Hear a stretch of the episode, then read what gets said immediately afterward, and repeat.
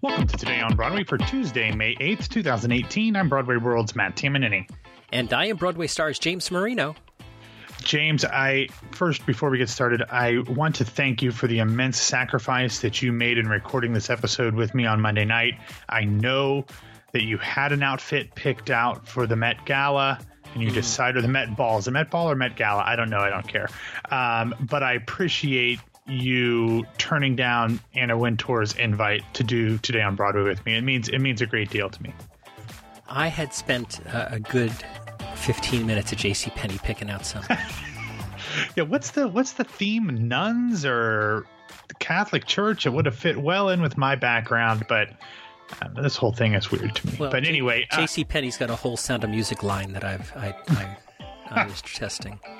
You yeah you had a very nice postulant inspired uh, outfit ready to go. But um, one other thing before we get started uh, it was confirmed yesterday that carousel uh, will be releasing a uh, an album uh, with the revival cast. Uh, it was confirmed last night. Officially they were actually recording yesterday during their dark day. So if you loved the only good thing about that revival the the singing you will get a chance to relive it in perpetuity at some point in the near future.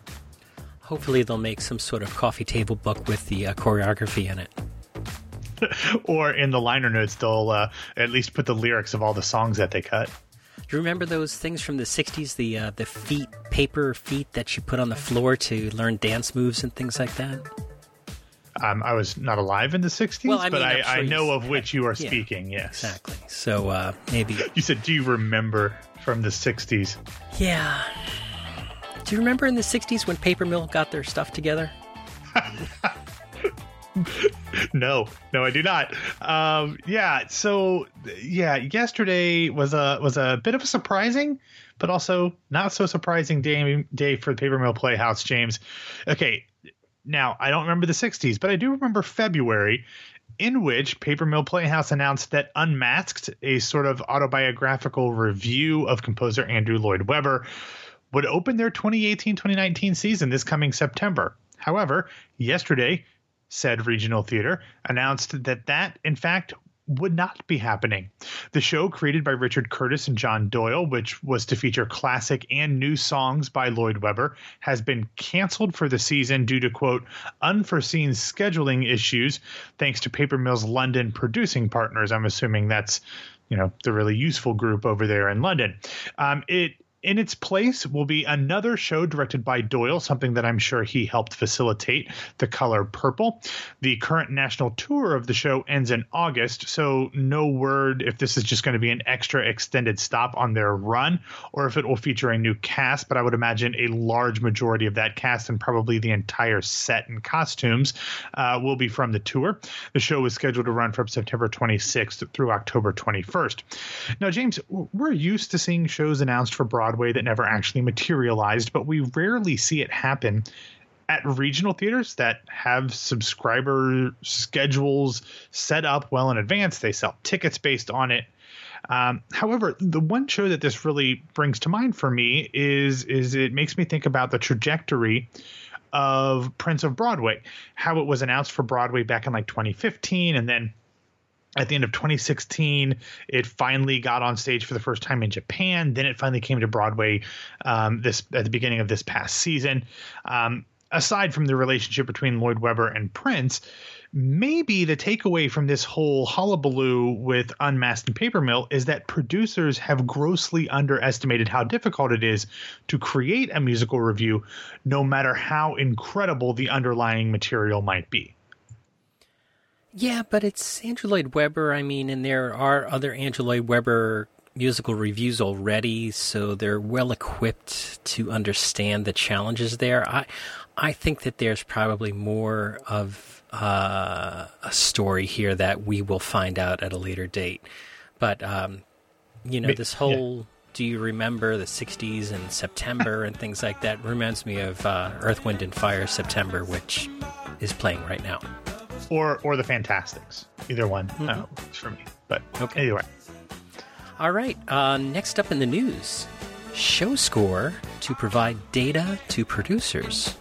Yeah, either data or data. I don't. I don't know which one. Privacy, uh, privacy. Yeah. Oh, let's not go there again. But yes, um, yesterday the theater review site ShowScore announced that it would be changing its business model just a little bit. Um, first and foremost, the site will provide data or data on the preferences from its over 230,000 users to specific productions. If a show has over 100 reviews on its site, the show's lead producers will receive an anonymized look at what users think of the show based on age, gender, demographics, and other factors, as well as what other shows those users might want to see. According to Broadway.news, the plan is for ShowScore to offer that information to lead Broadway producers for free. The site will also change how reviews are displayed, including ranking them from highest to lowest, as uh, uh, instead of how they currently do it, which is by influence, as well as moving fan reviews from preview performances down after 50 reviews are received, and separating reviews for out of town tryouts from those from when a show finally makes it to Broadway. ShowScore will supposedly benefit from these new arrangements by better targeting users to purchase tickets via their platform. Now, James, I, I have a ton of questions uh, about this, as nearly nothing from this news makes any sense to me whatsoever. And with all due respect to ShowScore, data from 230k users seems to be a pittance to a Broadway producer. I I would imagine that as you spread that out over the you know however many shows those people review that's nothing compared to the data they would get from either telecharge or ticketmaster or wherever else they're selling tickets. I just don't see the benefit here for anyone really. I mean it doesn't seem like this is something that has much of a demand from producers. Um, and i know you have some security concerns uh, for the users as well. So to me this just seems if I'm calling a spade a spade, to be a little bit of grasping at straws to try to make something different that can find a foothold and and something that can help them monetize the site a little bit more. I don't know, Matt. Are you familiar with um, the website Broadway World? I'm fairly familiar. I believe they sign my checks every uh, every other week on the they first and sixteenth. This, they have this uh, message board thing and Correct. on their message boards, which um, which I'm assuming that there's a lot of people who are registered for Broadway World message board accounts. Mm-hmm. Uh, in my experience, um, it seems to be the same handful of people. And this is generally true across most internet sites. Mm-hmm. So while ShowScore might have 230,000 registered reviewers and things like that.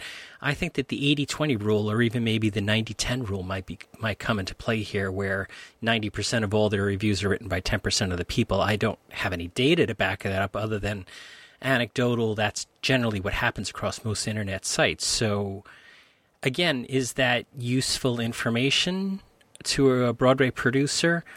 I'm not sure that you know uh, I'm not sure that a Broadway producer wouldn't have there, that data already. Yeah, there's not enough meat on the bones there. Yeah. So um, interesting, wondering why this change has happened. Especially, I miss the whole thing that they're going to be providing this data for free. Maybe they're providing the data for free now well, what's interesting is is that the article said that they'll be providing it to Broadway lead producers for free. Mm-hmm. So are they are they not going to be providing it to off Broadway producers for free because they do have reviews for off Broadway shows? Are they only going to be giving it to the one lead producer, the two lead producers of the show, and then charging the underlying producers? I, I'm not sure how that works. It was a little murky um, in the article at Broadway.news and in press releases and stuff. So I'm not I'm not sure if there's a, a money play here in addition to just trying to better sell tickets, but it's just um, you know, I, I, wish them luck. Look, I'm all. I mean, yeah, sure, they're a a, a uh, competitor of sorts to Broadway World, but you know, I'm a firm believer in a rising tide lifts all boats. So I want them to do well. But this just seems a little odd, or at least not fully explained to me maybe it's like the Tony Awards, selling Tony Awards to the non-lead producers. You know? yes, yes, yes. You're a Tony winner, but you can only prove it if you pay us. Exactly. All right, so let's get into some data that we get from for free from the uh, Broadway League. Last week's Broadway grosses. Yes, d- uh, despite the Tony nominations being announced a week ago today, 21 of Broadway's 35 possible shows actually saw week to week declines last week. However, buoyed by Springsteen uh, returning to the boards after a week off, overall, the Broadway box office saw a pretty nice 4.69% increase to come in at just under $37 million last week. Following an EduHam week, Hamilton was back above $3 million at 3,101,303 bucks. It was followed by The Lion King and Harry Potter, both above $2 million. And then Springsteen and his four shows Frozen, Dear Evan Hansen, Wicked, Mean Girls, Aladdin, Come From Away, Carousel, The Iceman Cometh, Book of Mormon, Summer, colon, the Donna Summer musical, My Fair Lady, Phantom, and the first week of previews for the boys in the band, all above seven figures. Now, despite tying with Mean Girls for the most Tony nominations with 12, SpongeBob SquarePants was still at under $566,000.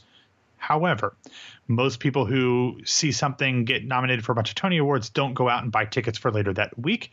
They buy them for future weeks. And that's where a new article from our friend Mark Hirschberg at Forbes comes in, saying that SpongeBob was one of a handful of shows that saw ginormous jumps in ticket sales following the Tony announcements.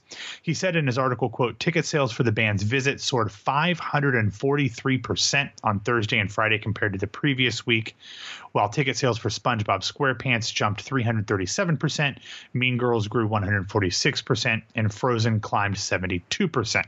He also knows uh, notes that ticketing apps saw nearly 30% growth following the nominations, and that traditionally the increased ticket sales are just the start of Tony nom- or, or just start after Tony nominations and actually continue throughout the season. If you would like to see a look at the full grosses and all of Mark's article, we will have links to that in the show notes at BroadwayRadio.com. But James, it is important to remember and to remind listeners that the the grosses that we talk about.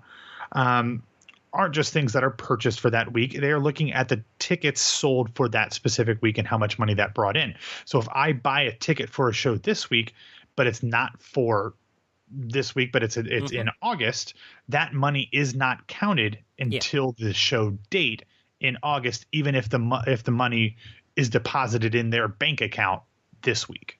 All right, Matt. What else do we have to cover today? All right. Uh, before we get out of here today, there's a few other stories that we want to make sure that you are aware of. Yesterday, what started as an ill timed tweet from a superhero fan convention in the UK actually proved to be quite prophetic, uh, as it was announced that current Supergirl and former Glee star Melissa Benoist will make her Broadway debut this summer as the title character in Beautiful, the Carole King musical. She'll be playing a short two month run from June 7th through August 4th. In other news, yesterday, Actors Equity announced that Mean Girls and K pop star Ashley Park and Jesus Hopped the A Train's Sean Carvajal have received the Clarence Derwent Awards. The honor, established in 1945, is given to the most promising female and male performers, uh, uh, most promising upcoming male and female performers of the New York metropolitan scene every year. In other award news, on Monday, it, it was announced that living legend Kathleen Chalfant would receive the Obie Award for Lifetime Lifetime Achievement. The 63rd annual Obies will be hosted by John Leguizamo on May 21st. And finally, James, yesterday producers announced that the Broadway production of Waitress has released a ton of new tickets. In fact, you can now book for the show through March 31st of 2019. Now, James, you and I both know that having tickets on sale for a date doesn't mean that that date will ever actually happen for the show. Um, look at Unmasked uh, for a recent example. But for some reason, it just makes me feel good to know that this show is planning to be on Broadway for a while. Um, and given you know that the that the um, Fran and Barry Weissler have started to bring in pop stars to lead the show, and knowing that Sara Bareilles is always an option waiting in the wings, uh, you know, depending on her schedule, um, as an option to boost sales. I think that we've got at least another year or two of Waitress on Broadway, especially because even if they just finish out this block, they're not going to close on March 31st. Uh, that's a, that's a date that no show will close because then it leaves a show vacant for the spring. So they'll either close early or, or extend even further. So I would imagine that we'll see another extension of waitress ticket sales into next summer, if not into the fall, through the end of 2019. So, I mean, I understand what you're saying about March 31st, but I mean, we do have shows that do close, like Farinelli and the King and uh, the Amy Schumer show and things like that. But I just well, but both both of those were originally billed as limited runs. That's yes. you know, I see so what you're saying. yeah. But anyway, if you'd like more information on any or all of these stories, please check out the show notes at BroadwayRadio.com. All right, why don't you get us out of here? All right, thanks for listening to Today on Broadway. Follow us on Facebook and Twitter at Broadway Radio, and you can find me on Twitter and Instagram at BWWMatt. And uh, Tom Brady looks like a reject from uh, a really bad production of Joseph Amazing Technicolor Dreamcoat. What did Tom Brady do? He's at the Met Gala. Oh, I see. Is he wearing a nun's habit? No, it's just a really weird. He looks like a like one of one of uh, he looks like a bad Potiphar or something. You never see like Big Big Ben Roethlisberger here at uh, events in New York. Well, he's not married to a supermodel. That's true. All right, my name is James Marino from BroadwayRadio.com and BroadwayStars.com. Thanks for uh, starting off your Tuesday with us, and Matt and I will be back and talk with you tomorrow.